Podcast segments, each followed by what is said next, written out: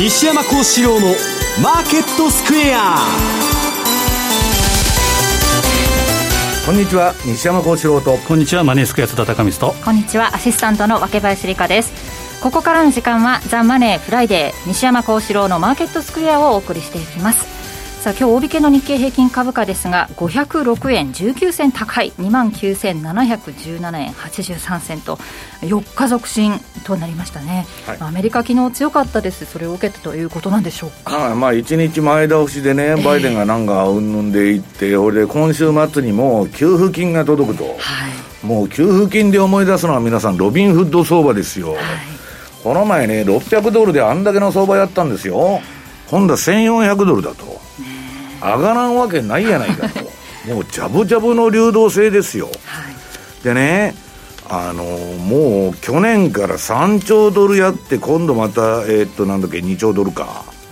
うん、どんだけ金ばらまいてるんだよっていうぐらいね、はい、こんなのその戦争第二次世界大戦以上の金使っとるんですよ、その ディージーピー の比率でも、はい、めちゃくちゃな流動性なんですよ。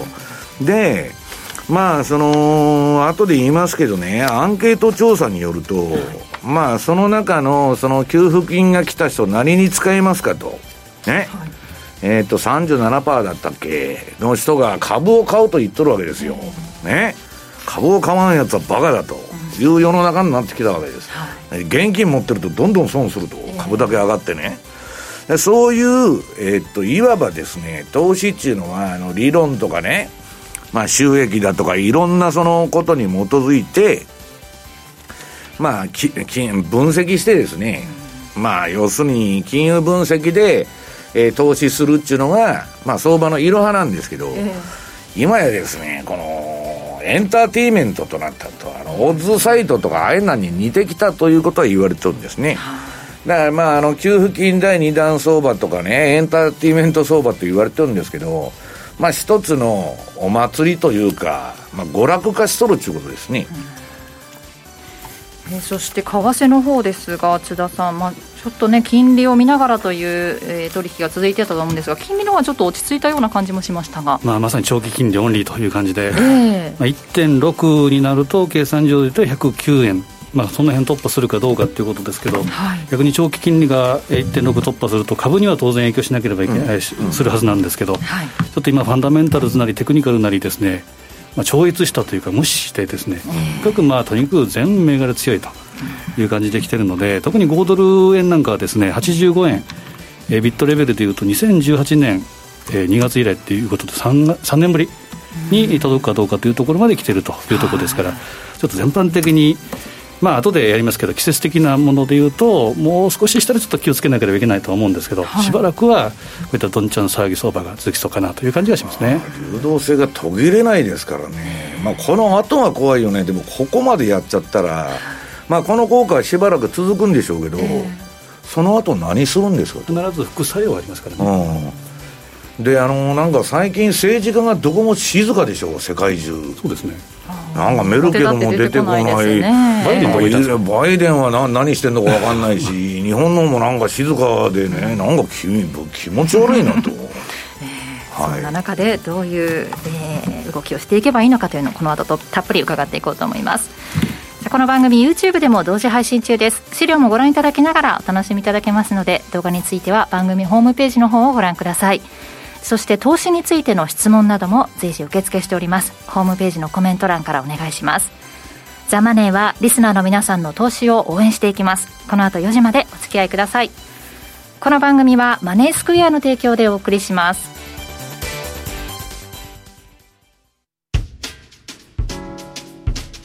お聞きの放送はラジオ日経です。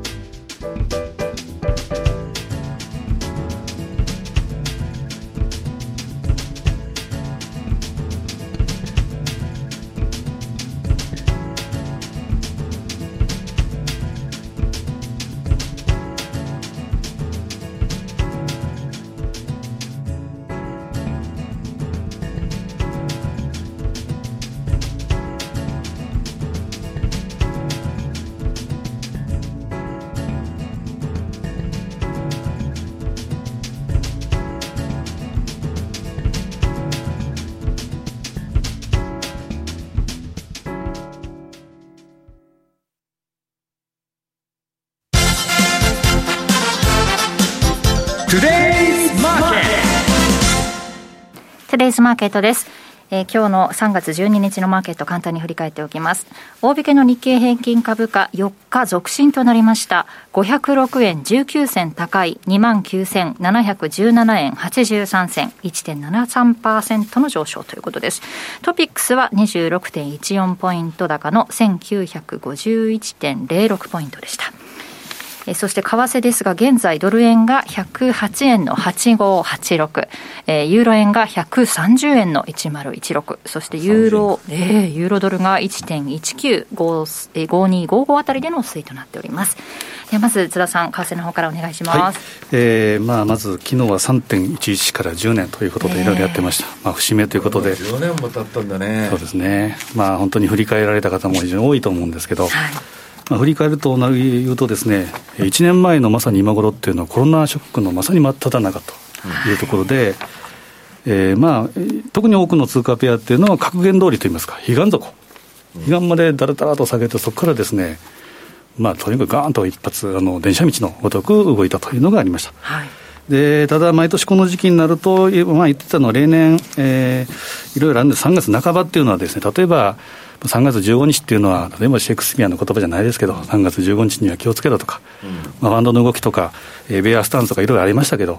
まあ、今はとにかくイケイケどんどんということですから、今日の、えー、本編にもあると思うんですけど、給付金バブル、コロナバブル、これが、えー、とにかく原動力になっていると、はい、でただ季節性っていうのはやっぱり見ていきたいと思うので、ちょっと資料いちばん用意しました。これが日米株価の月別平均騰落率表でいうとですね、やっぱりさんがつっていうのは日米ともに強いと、さん、よんと高いよね。しがつが特に強いんですね。ニューヨークダウが一番、えー、例年でいうと、えー、上昇しやすい。ただやはりその翌月ごがつが、えー、青丸してますけれども沈みやすいと、うん、よくまあセルインメイって言い方はしますけれども、今日も、まあ、まさに本編で西山さんやっていただけると思うんですけど、やっぱしがつからちょっと景色が変わる可能性は十分あり得ると、まあ、あとごがつはファンドの中間決算とかね、ご、じゅういちの決算のファンドも多いとかね、まあ、なんでごがつ下がるのかは分からないけど、まあ、日本勢にしてみたら連休はちょっと毎年気持ち悪いんだよね。あの流動性が落ちますんでね、まあ、今年もまとめてありますから、えー、この辺注意したいと。でやっぱりごがつから、まあ、くがつこうはんじゅうがつまでっていうのは相場が難しいと言いますか、なかなかえー、ほとんどその間株は稼がないんだよ ね, そうですね、まあ、西山さんもセミナーで前言ってましたけど、我々は半年だけ働けばいいんじゃないかと、まあ、黄金の半年ということでしがつ末まではもうしばらくあるということですから見ていきたいんですけど、えー、丸にばんでいうとこれ対円通貨、これもですね当然、ね、のごとくリスクオンリスクオフでいうとさんがつ、えー、結構強いと。でしがつはですねやっぱりこれは資源国通貨強いんですね。ただごがつはどうかというと、特にこの中でいうとですね、豪ドル円とかニュージーランドドル円、つまりオセアニア通貨がへこみやすいと、はいまあ、やっぱり株とシンクロしてるってことですから、非常に、まあ、そうなんだけどごがつなんか不思議だよね。そうですね、はちがつねあと、というそうあごがつはちがつ、うん、まあ言うなればいちがつなんかもそうなんですけど今年も強かったですから、うんまあ、ごがつはやっぱり注意したい、うん、なのでセルインエイプリルっていうこともちょっとやっぱ考えながら見た方がいいんじゃないかなというふうに考えてます。はいでただドル円がちょっと、えー、その傾向とは、えーまあ、前段階ちょっとずれるといいますか、丸さんばんでいうとどうかというと、これ西山さんがいつも、えー、ラジオの番組なんかでも出していただいているインデックスの、えー、しじゅうななしゃとあダラインデックスね。そうですね、いちさんはやっぱ強いとブールということですけど、しがつ起点にしてやっぱダラダラと下げていくというのがあるという傾向と、もう一つ見たいのはよんばん円の傾向、これもですねいちさんはどっちかというと行ってこいというのが多いんですけど、しがつ前半に一旦、えーまあ、ボトムを打ってですね、しがつは円がぶるってことは円高になりやすいと。でこれも長いんですよね。一応これでも津田さんかなり長い円高じゃないですか。そうですね、じゅうがつ末までの円高っていうことになるので、まあ、じりじりとこう円高になりやすいっていうのが例年の傾向と。なので繰り返しながらですけど、やっぱりしがつぐらいにはドル円のその景色が変わるといいますか、えー、ちょっとその辺はまあ、トレンドの端境期というふうに考えてもいいのかなということで、今年もだからこうなるってわけじゃないですけど、例年こうなりやすいっていうやっぱ注意、うんうん、この辺はやっぱりしといた方がいいと思うんですよね。で、えー、そこで見たいのがですね、週足のチャート丸ごばん、ドル円の週足チャートで、えー、まあ基本的には強いということでドーンとトレンドがもう本当に転換したということで、えー、いろんな重要な、えー、移動平均線も抜けてきてはいるんですけど、ここで注目したいのは労組価指の形状、これ週足ですからまだ終わったわけじゃないんですけど、うん、えコロナショックの 時, 時でもですね、ドル高ドル安いろいろあったんですが、え黄色の丸でやってるところっていうのはやっぱ上髭が出てるってことは当然上に行こうと思っても抑えられてるというふうなサインですから、これは下落のサインで、まだ今週終わってませんけど今まさにトンカチの形、あ、なるほど、実体ローソク足が短くて上髭が長いと、もう上からトンカチ、あ、トンカチですね。そうなると、まあ、陽性のトンカチ、陽のトンカチというのは売りのサインとよく言いますけれども、はい、なかなか上に行きづらいで、しかもプラスにシグマを超えているような状態ですから、ちょっとこう反省相場、えーまあ、速度違反気味ということですから、落ちてきても、まあ、これはヘルシーコレクションかなと、健全な調整かなということですから、えーまあ、理論的に言うとプラスいちシグマひゃくろくえん台も可能性としてはありうるんじゃないかなということで、ひゃくろくえんのじゅうはちからひゃくじゅうえんぐらい、うん、この辺を、えー、コアで見てもいいのかなというふうに見てます、はい、あと、えー、ろくばんで見たいのがメキシコペソ円、うん、これが原油高でカナダが今強い中でですね、ちょっとこう出遅れ感があってなかなか上に行かないという形があるんですけど、うん、えー、これはですね、ちょうど、えーまあ、週足で、えー、コロナショックの高安のちょっと半値戻し ごじゅっパーセント がごえんのいちまるぜん後、これ今ちょっと超えてきてるような状態ですけど、なかなかこう上にいかない、うん、これはやっぱり一番大きな要因は何かというと、電力産業法改正ということで電力の問題、うん、でテキサスに、えーまあ、先月なんかもそうですけど大寒波が来て、でそこで、えー、送電がメキシコまで行かなかったということで問題になったというのがありましたけど、さんがつふつかにメキシコの上院で可決したのが電力産業法改正、これ何かというと電力分野を国営企業優先にしていこうと、うん、ロペス・オブラドール、まあ、よくアムロって言いますけど、うん、まあ、エーオーシー ならお菓子をコルテルアムロ大統領、どっちかというと左派の大統領です、うん、で国家再生運動という、えーまあ、社会主義運動、うん、ただ、まあ、どちらかというとというよりかなり左派の大統領ですね。ただトランプとは仲が良かったみたいな、非常に息が合うのか、ただバイデンとはやっぱりなかなかですねバイデンとは合わないんだ、合わないと思うんですね、えーえー、というのはじゅういちがつ当選、まあ、いろいろ、えー、あり、あって我々も言いましたけど、当選をじゅういちがつになったけれども法的にはまだ決まってないと、うん、資料分別のかけた軽率な行動はしたくないということで祝意を述べなかったと、うん、なるほど、ね、まさになるほどという大統領ではあるんですけど、うん、でそうなるとメキシコの電力っていうのは火力がほとんどですから、そうなるとグリーンニューディールのアメリカ民主党とはやっぱ反りが合わない、はい、でそこでやっぱ ナフタ でバイデン政権との摩擦もありうるんじゃないかと、でアメリカとメキシコの関係が悪くなればっていう連想ゲームでメキシコがなかなかペソがなかなか上にいかないと、ただ原油相場にシンクロしてるということですから、原油相場もシーズナルでいうとしがつぐらいまでは強いということですから、基本的にはおしめ買いでいいのかなというふうに思ってます。そのバイデンですけど、まあ、繰り返しながらいまだ議会演説も一般教書もなしと、だからあのこの手柄をあの決まるまでさ、給付金のこのバブルをね、まさに今日回ってたんですかね、レポートとか今日の試合ありましたけど、その割にはもうちょっと出てきてね、トランプもフロリダでやってるのに一般教書演説ぐらいねなったらすぐ普通するじゃないですか。逆に出さないという可能性もありますが、あんまり出てきてもらったら困ると、というかやることがないという話もあるんですよ今外交で出てるのがカマラ・ハリスの方が出てますから、えー、マクロンとにがつにはマクロンとかトルドーと会談して、でカマラ・ハリスが行くの、カマラ・ハリスが一番、日本は菅さんが行くんでしょ、あのクアッドですか、うん、まさにあのさんがつじゅうににちのクアッドが誰が出るかっていうことが今言われてて、まさかカマラ・ハリスが出るんじゃないかっていう噂も、へー、まあ、出てくるとは思いますけど、普通に考えればですよ。ただ議会でも出てない、しかも今国際女性デーとかいろいろ出るのはカマラ・ハリスですから、まあ、カマラ・ハリス影の大統領という感じかもしれませんけどこの辺のクアッドで出てくるかどうかっていうのもちょっと注目かなと思いますけど、まあ、相場とは別にです、まあ、静かですよね、だからね、そうですね、政治がおっしゃる通り静かっていうのはですね、なんかこう気持ち悪いなというのがありますけど、まあ、季節的にはさんがつしがつしがつからちょっと景色が変わりやすいということだけ意識して見てほ見た方がいいかもしれません ね、 そうですね、そのあたりちょっと注意したいと思います。そして西山さんの方からは、はい、まず取りますが給付金バブルだいにだんエンターテインメント相場へというテーマでお話しいただきます、はい、今日あの資料がすごく多くて全部できるかどうかわからないんでね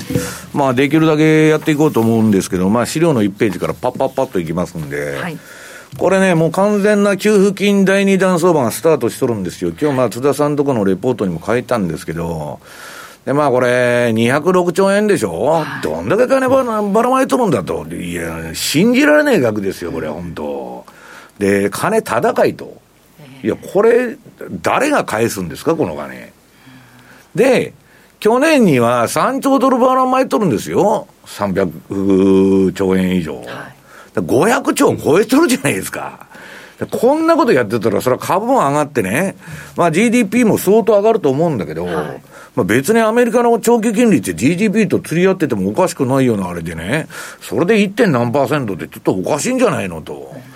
でインフレもね、こんだけばらまいてたらさすがにあの キューイー は金融機関の中で金回っとるだけだからインフレにならないかもわからないけど、直接ね現金ももらったらねなる可能性あると。でまあ今週のね、とにかく末に、今週末から、まあ、それぞれの世帯の、まあ、銀行口座に振り込まれる見通しということで、もうみんな買いに来るわけですよ。さんじゅうなんパーセントのやつが株買うって言っとるわけですから、ね。上がるやないかと、こうたれと。で、まあ、日経も今日ごひゃくえん高してんの。まあ、完全な、そういう相場で、で、にページ目、まあ、これはもうね、あんまり分析してもしょうがないんですよね。まあそういう過剰流動性の需給だけで動いている相場で、まあこのにページ目にエンターテイメント相場へと変えたんですけど、まああの、完全にまあお祭りというかですね、まあ エムエムティー 相場とも言われてるんですけど、まあ金ばらまいて、ね、昔秀吉がなんか砂金ばらまいてね、祭りやれとかそういうガス抜きをやっとったようなね政策をやっとんですよ。だからこれも問題はもう足抜けできないと。でエンターテイメント相場ってなんだって言ったら、もう今言ってるようにその理屈とかね、金融分析とか投資の色は関係なくて、まあ要するにあの金ばらまいとるから上がるやろと、だから買おうという、まああのまあロックダウンでスポーツだってとかで賭けやってた人が株式市場に回ってきたと、ね、まあどういう層がやってるのか後で説明しますけど、まあそうなるとこのロビンフッドは株のあの売買法則の通り株は上がるしかないと。これになってきて、このまあ冗談でね、えー、去年一昨年だったからこれに、えー、っとにせんじゅうきゅうねんの、えー、しがつついたちのエイプリルフールに、うん、出たこれからじゅうねんはね、もう景気後退も株の下落も一切ないんだと、連銀が保証してますと。これ冗談でエイプリルフールに出たんだけど、こういう政策をもうやっとるんですよ。で行くとこまで行くということなんですね。でまあ直近のね、うん、材料でえっとさんページ、じゃあその例のこの過剰流動性の中のまあ現生が回ってきて、個人がね株をいくら買うんやという話なんですよ。これはそうするとね、まあこれあのー、まあこの通り出てくるかどうかわからないけど、ドイツ銀のね、ストラテジストが発表したデータによると、まあオンラインでやっとるその、まあ株式投資家に、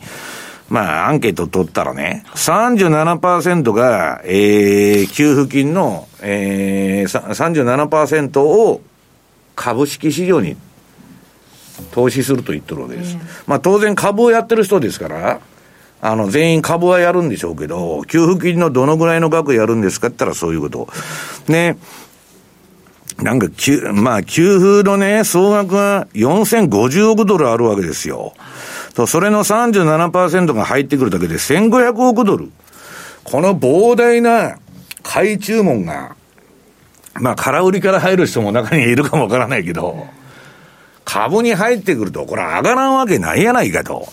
いうのが結論なんですよ、今の相場の。でこんなもんね、こんなバカバカしい相場やってたらいいのかっていう人もたくさんいるんですよ。いや、こんなことやってたら旧ソ連と一緒やないかと。だけどまあそうなっちゃってるので、行くとこまで行きますと。でこれね、年齢別だとか収入別とかうんぬん出とるんだけど、これ面白いんですよね。あのね、一番多いのがにじゅうごからさんじゅうよん、これが今の株式市場を引っ張ってて、で、じゅうはちから、まああんま金持ってないと思うんですけど、にじゅうよんさい。これも結構積極的なんですよ。ところが、ごじゅうご以上っていうのは、すごい少ない。これはね、アイティー バブル食らって、リーマンショック食らって、死んじゃったの、もう、この世界は。金がないんですよ。リーマンの時に私が聞いたらみんな終わったと。で、アメリカ人の蓄財ってほとんど不動産だったんですね、それまでは。家の値上がりで飯食っとったんで、で、株やってた人はそれでリーマンで全部飛んじゃってるわけです。もう再起不能になっとる。で、まあそういうことでね、バンバン金が入ってくると。で次はまあシーズナリーだけ見とくとね、えー、これはもう津田さんが言ったんでくどくとやりません。えー、っとまあ エスピーごひゃく のまあさんがつの動きっていうのはなんかうだうだしたわからん相場だと。でただ克明にそれを見ていくとね、この半ばがいいんですよ。えー、次のごページ。これはまああのセンチメントトレーダーってところのデータなので、半ばがさんがつはアメリカの株は上がりやすいと。でまあ割と終盤静かみたいな感じでね。で次はまあ似たようなデータばっかりあれなんですけど、トレーダーズアルマ、アルマラックのねジェフリー・ハーシュさんがやっとんのもまあえー、っと半ばにワッと盛り上がるんだけど、あとは横ばいというような形に例年はなりやすいということなんです。でじゃあ実際ね今どんな相場になっとるんだということで、えっと、資料のななページですね。えっとこれ今度私があの出しまった ディーブイディー のインディケーターをね今の株式相場に全部当てはめて、でこんだけ金ばらまくんだから本当はアメリカ株が一番強そうな感じなんだけど、実は日経が一番強いんですよ最近で。まあ日経はともかくまあ皆さん見ておられるんで、ニューヨークダウの シーエフディー の、えー、チャートはちページ見てもらうとですね、ちょっと一回先週のこの時間にこれ一回黄色くなった、はい、あ今日でおあの、うん、終わるかと買いトレンドがね、したらごばからあの日銀が大量買いしてもうすごい上げちゃったということがあって、シグナルがザラバでは出たんだけど、まあ終わりにベースで消滅しちゃって、いまだに直近の相場は赤くなって買いが続いてると、はい、いうことでね、あこれはニューヨークダウだけど日経はまああのちょっと落ちあの先週の金曜日に売りシグナルが出たと。でこれにニューヨークダウの日足なんですけどね、えっと週足見てるともうよんじゅうごどの角度で上がりっぱなしなんですよ。こんなすごい角度で上がっとんの、まあちょっとないような感じなんですよね。でこれあのコロナのボトムからなんか上下で線引いたようなね、まあかなり振りながら上げとるんですけど強烈だと。ただこれ簡単な相場に皆さん見えるんですけど、こんだけね上げ相場の中で上下振ってますから、まあ振るい落としも食らっちゃうと。でちょっとね調子が悪いのはナスダック。ナスダックは私のこのまあちょっとあの鈍感なですね、まあトレンドをでっかいトレンドを取るということを主眼にしたシステムなんで、これ今戻してるんですけどまだ赤くなってない、ええ、まあだからナスダックだけ調整して、まあ、ニューヨークダウとか エスピーごひゃく は何も変わらんみたいな動きで、あでついに日経平均が出てきた。日経もチャート持ってきたんだ。えー、っと日経はだから先週の金曜日はちょっと黄色くなってたんだけど、はい、それがまあごばからの切り返しでですねシグナルなくなっちゃったんですけど、これ一体何なんだというぐらいなんかあの急に横ばってたのがね、去年のあれじゅういちがつ頃でしたっけ、えー、あじゅういちがつだな。そっからもうえー、っとめちゃくちゃな上げ方しとるわけですよ、はい、で、まあ、日経がこれ見たらねなんか異常な強さを感じると日足で言うと。でね次ねドイツのダックス、ドイツはどっかに今あの倒産したとかね金融機関の問題がいろいろ出てて、はいなんか大丈夫かいやという人もいるんですよ。これでねあの日本でもねあのみずほ銀行とかメガバンクの株ってそんな上がってないでしょ、はい、でアメリカはゴールドマンだとかあの ジェーピー モルガンだとかなんだとかみんな上がっとるんだけど、ヨーロッパの銀行株はひどい。全然上がってない。日本のまあみずほとかあんなもそうですけど全然上がってない。な、なんだこの相場はと。でダックスはまあこれ買いトレンドにあるんだけどえらくなんかあのじりじりとした相場でですね、なんか風景が違うなと。それで、えー、次にイギリス。これもねまあ今買いトレンドになってはいるんだけど、この前ちょっと押してまして、うん、まあこれだからでっかいトレンドが売り買い出るんで、まあその騙しも出てるんですけど儲かってはいるんだけど、なんだか力がない相場でしょう、はい。だから今の相場はもうアメリカだけ、アメリカだけのその全てなんです。アメリカが上がるかどうか で, で日本はアメリカのまああの属国みたいなもんですからそのまま連動してるのか知らねえけど、このヨーロッパの方はちょっと独自性を発揮してるわけです。で、じゅうよんページ。ただね、ちょっと気になるのが、ごじゅうに週、いちねんの高値、ごじゅうに週安値、いちねんの安値をつけた、高値安値をつけた、両方の、はい、あの、合算したデータなんです、これ。高値も安値も、新高値、新安値ね、ごじゅうにしゅうかんの。これが、えー、っと、今ものすごい、えー、統計的にボーンと伸びとるんです、銘柄数が。はい、これはね、この二極化。要するに上がっとるのはもちゃくちゃ上がっとるし、下がっとるのはもちゃくちゃ下がっとると。これ何を意味するかって言ったらね、実際には強気でない。なんか一部の銘柄が上がって上げとるだけの相場っていう意味なんですよ。でね、そうは言いながらもうロビンフッターがもう息巻いてますんで、えー、今の相場はじゅうごページのように、えー、ペニーストックと、まあ安いボロ株あさりですね。まあこれがまあひどくてですね、もうなんかもう業績もそも関係ないんですから、とにかくあの動いたら乗るという相場付きですから、まああの本当に祭りのようになっちゃってですね、うん、なんかあのそういう意味ではあの軽薄短小な相場がまあ展開されてると。で、こんなことでみんな株を金ばらまいてるから上がるって言ってんだけど、まあそのインテリジェンスのある人はですね、懸念をしとるんですね。で、一番あれは民主党員のあの、ローレン・サマーズ。長期停滞のローレン・サマーズはね、バブルがないと今の相場食って、あ今のあの、経済食っていけないでって言っとるんですよ。だけど、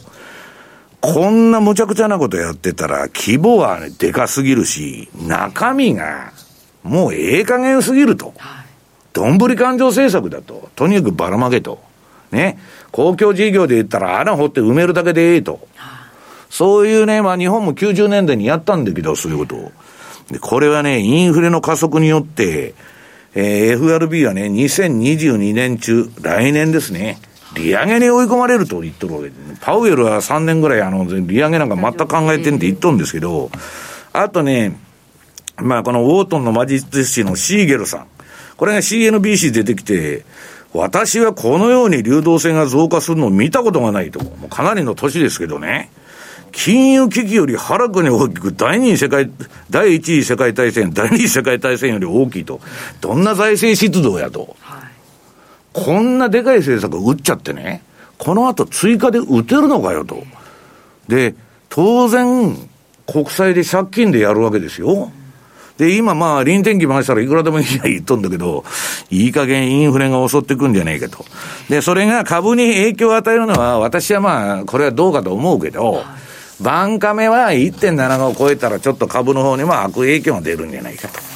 だからまあみんな今調子にね乗ってね、えー、株価のやつはアホやという相場やっとるんですけど、まああのこのテンプルトンの言葉ですね、強気相場は悲観の中で生まれると。悲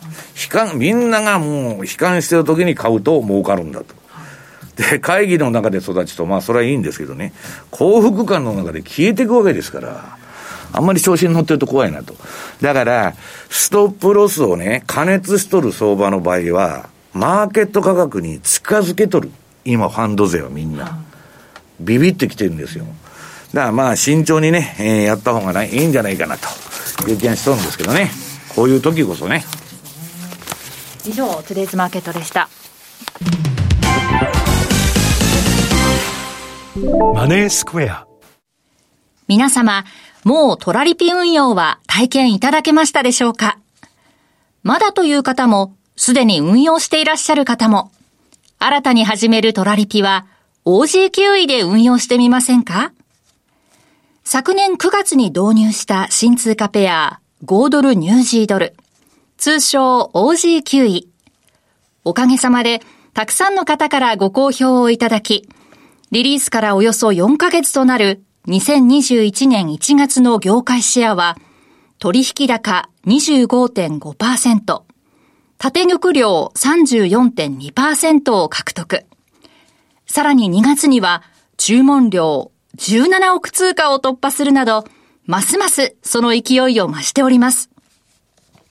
また、お客様の戦略組み立てを後押しするコンテンツ、トラリピ戦略リストでは、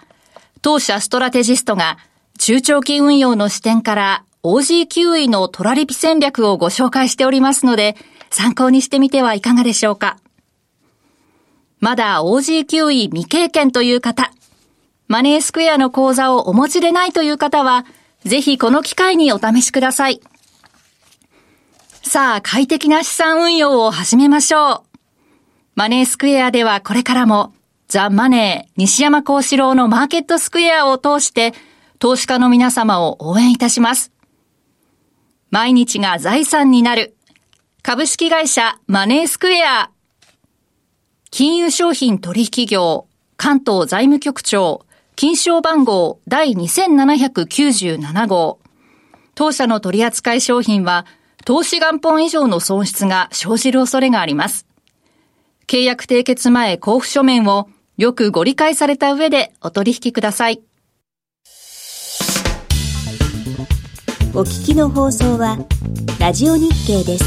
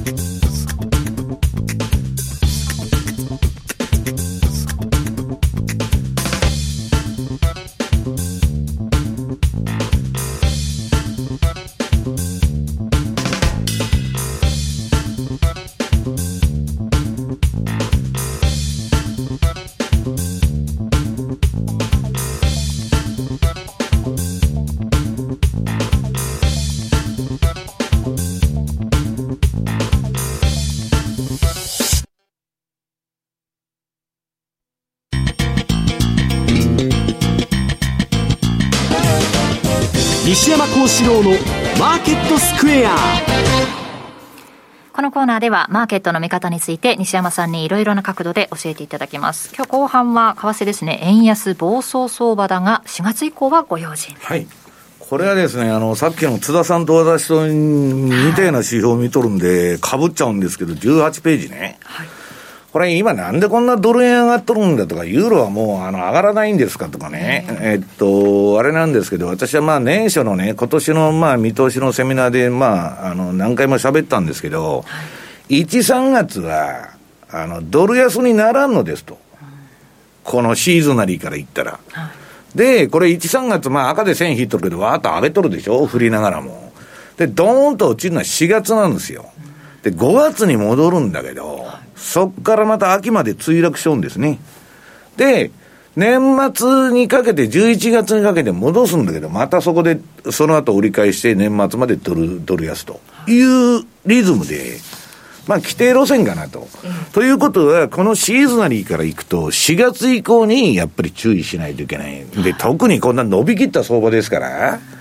まあ上がるとね、もうひゃくじゅうえんだし、ひゃくじゅうにえんだし、ひゃくじゅうごえんだってみんな言い出すんですよ。日経平均がね、はちじゅうきゅうねんじゅうにがつのさんまんはっせんいくらの時もななまんえんまでいく言っとったんですから、みんな。つい、あの、こ、この前のことのように思い出しますけどね。全然なってないやないかという話でね。まあ、それはともかく、えー、じゅうきゅうページ。じゃあ、ドル円はどうなっとんだと。で直近ちょっと終わるかなっていう雰囲気、ちょっと疲れも出てるんですよ、これちょっと横ばい気味でしょ、はい、だけど、まあ、下は硬くてですね、まあ、私のこのトレンド判定でいうと買いが、えー、なんだっけこの、えー、いちがつに点灯してからいちがつの末に、はい、もう買いっぱなしですこれで。大きく変わったのは次のねにじゅうページのドル円の週足、これはなんか数勢的な変な円安、あ、円高が続いとったんですけど、はい、うんといっしゅうかん、ね、まあだから先週から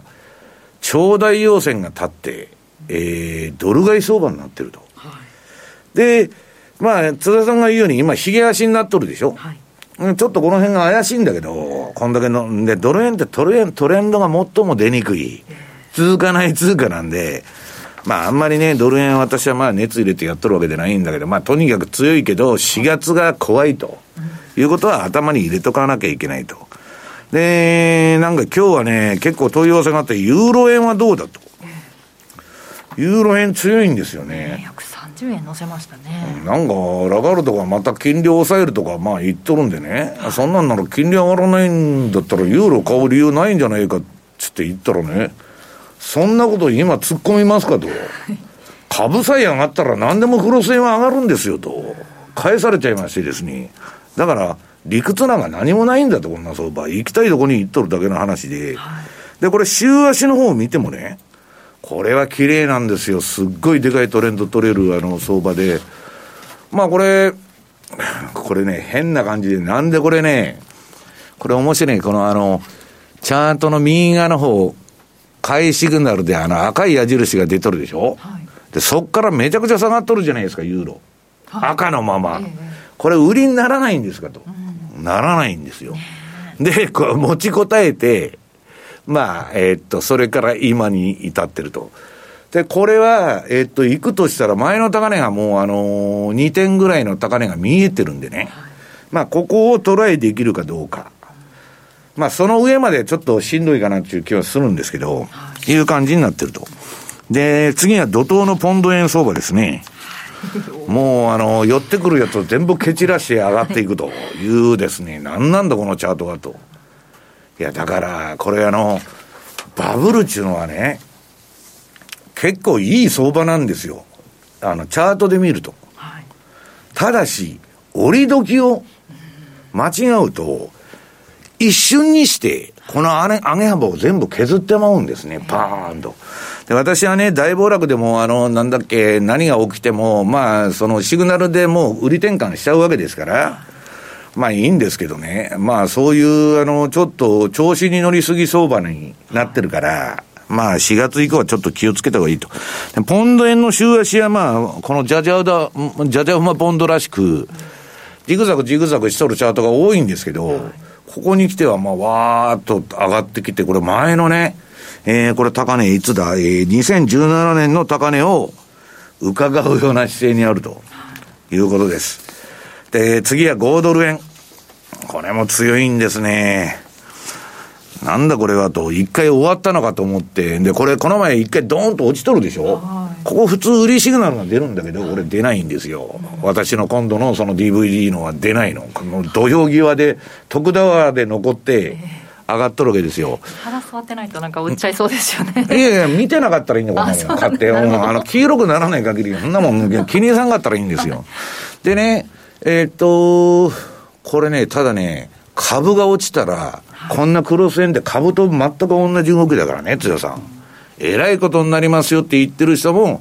まあサクソバンクの為替責任者とかね、えー、野村証券からもそういう話が出てるし、まあ警戒する行為もあるんだけど、まあ相場が黙らしとるっていう感じですよね、弱気の声は。で次は豪ドル円の週足、この週足が一番儲かってまして、このめちゃくちゃ長い売りトレンドが出てたわけですよ。で一回買いになって騙しになったんだけど、ドスーンと下がって、でまあ行ってこいの形で買いシグナルが今度出とるんですけど、これがまあなかなか終わらないと。でこれも前の高値がね、これにせんじゅうななねんが、えー、もう見えてきてるんですよ。だからそこをその市場として試しに行きたいんだけど、まあ今の賞味期限がね、まあどうかと。だから株なんですよ、結局は。株は津田さんも私も言ってるようにしがついっぱいぐらいまでは持つということになればね、やりに行く可能性もある。で一番マーケットが懸念材料に、えー、しとるのがにじゅうななページのじゅうねん国債金利、これがまあちょっと今落ちあのじゅうねん債の入札がね、まあ心配されたほど悪くなかったと、そんな強くはないんですけど、でまあ大丈夫だと、まあ結局は金利の上げあの高止まりよりも給付金バブルの方をマーケットは取っとるわけです。とにかく金が入ってくるんだからと。ただね、えー、今まで何がな何でもインフレにならなかったという中で、やっと実体経済のけ、えー、指標がですね、このにじゅうはちページマークイットの ピーエムアイ の物価データ、これもめちゃくちゃ反動してるわけですよ。なんじゃこの上がり方はと。これ皆さんみんなね、インフレなんかなるわけないと。まあローレン・サマーズも言ってるように、長期停滞の世の中でインフレなんか来るわけがないとみんな言うんですけど、わかりませんよということはね、頭に入れとかないと。だからえっとなんだっけ、次はエンパイアステート、これも全部あのインフレ指標なんですけど、ボーンと跳ねてるんです。ここ直近のね、いち、にかげつで。だから、えー、ちょっと気をつけた方がいいんじゃないかなと。んでね。で、次のさんじゅういちページがね、これあのー、マーチン・ツバイクさん。まあ、パンローリングからフォンが出てますけど、この人が大天井の特徴をね、えっと、うまく言い当ててるんですよ。で、こういうふうに、まあ、えっと、大天井は、えー、では、楽観主義者が王となり、投機家が暴れまくり、えー、株価収益率が高くなり、流動性が発し上がってしまうと。そうなれば、金利のわずかな上昇をきっかけに弱気相場が引き起こされると。ところが、この中で発し上がってないのは流動性なんですよ。後のことは全部起きとるんだけど、人工的に当局はボンボンボンボン金ぶばらまきまくっとると。で、さんじゅうにページにね、とにかくこの エムエムティー コンビですね、津田さんいうところの紙幣増刷と財政赤字のドリームチームですから、チームって言ってもふたりしかいない、まあ、これにバイデンが加わると、まあ、三つどもえのね、まあえー、パウエル・イエレンコンビがね、えー、もう 紙幣、紙、紙幣の増刷と財政赤字を垂れ流すと。株なんか下がるわけがないと。さっきのチャートですよ。じゅうねんかん下がるわけがないと。もう二度と景気後退はないんだと、アメリカに。それ資本主義じゃないですよ。資本主義っていうのは循環ですから。で、悪くなった時にやりすぎた分修正したり反省するんですけどね。もう計画経済みたいに上がっていくっちゅうね。まあだから遠い将来か近い将来か知らないけど、デジタル共産主義に向かってると言われてるんですよ。管理、えー、監視国家ですね、えー、創世番号制で。で、まあ過去のじゃあね、バブルと比べて、これはまあ前にも紹介したんですけど、レーダリオさんはまだこのバブルはね、まあむっつの指標でこのまあ画面にも出てるように判断しとるんですけど、はい、まああのテックバブルの時に比べたらまだ、えー、まあめちゃくちゃバブルしとるテスラみたいな銘柄もあるけど、まあ、まだ持つんじゃないかというようなことを言ってましてね、さんじゅうよんページ。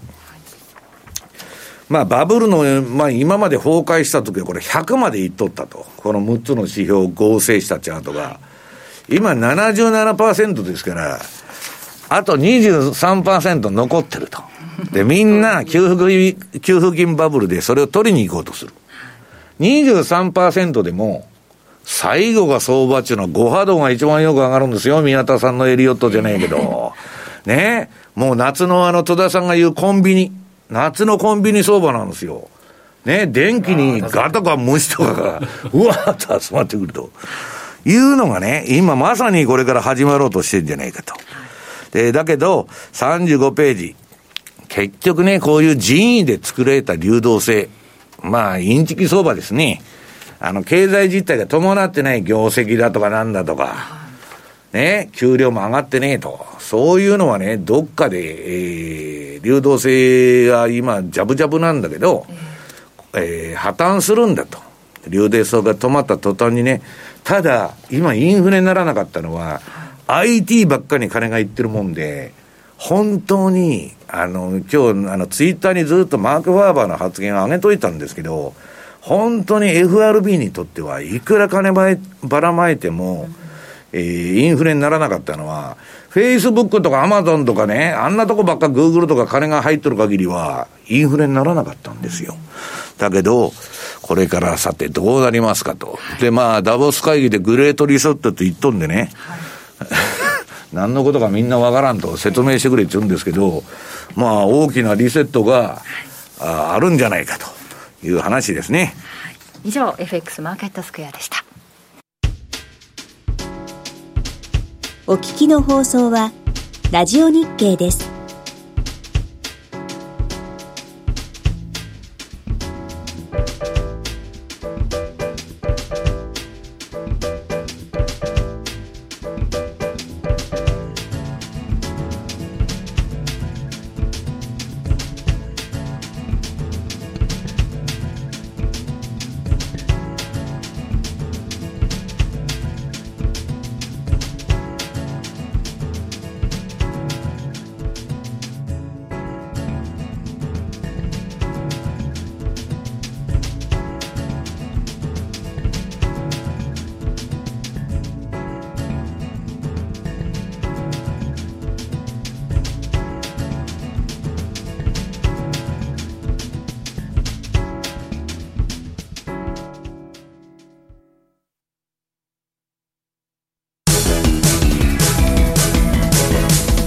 マーケット投資戦略。さて来週に向けての投資戦略、津田さんお願いします。はい、ちょっと通貨ペア見ていきたいんですが、その前にやはり西山さんがおっしゃる通り、まさに今の エムエムティー 相場、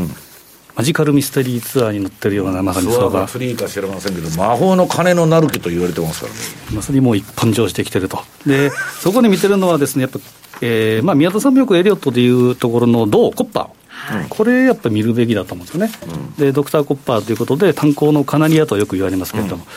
まあ、そのチャートなんかまたあの エムツーティービー で宮田さんやってくれると思うんですけど、ちょっとこうジグザグし始めてると。なのでこの辺が動き始めたら、下に行き始めたらちょっと反応すると。銅がいつでも最初に動くんですよ。そうですね。うん、まさに炭鉱のカナリアということですけど、まあ、それをまあ見た上で、えー、ごドル円ごドル円は非常にこの銅との相関性が非常に強いというところですけど、まあ、東東見ても今はしょうがないと言いますか、とにかく強いということでいうと、うんえー、月足、えー、見ていくんですけれども、まあ一言で言うと強いと、えー、地高スパンがポーンと抜けてるっていう大きなサインがあるんですけど、えー、にせんじゅうよねんの高値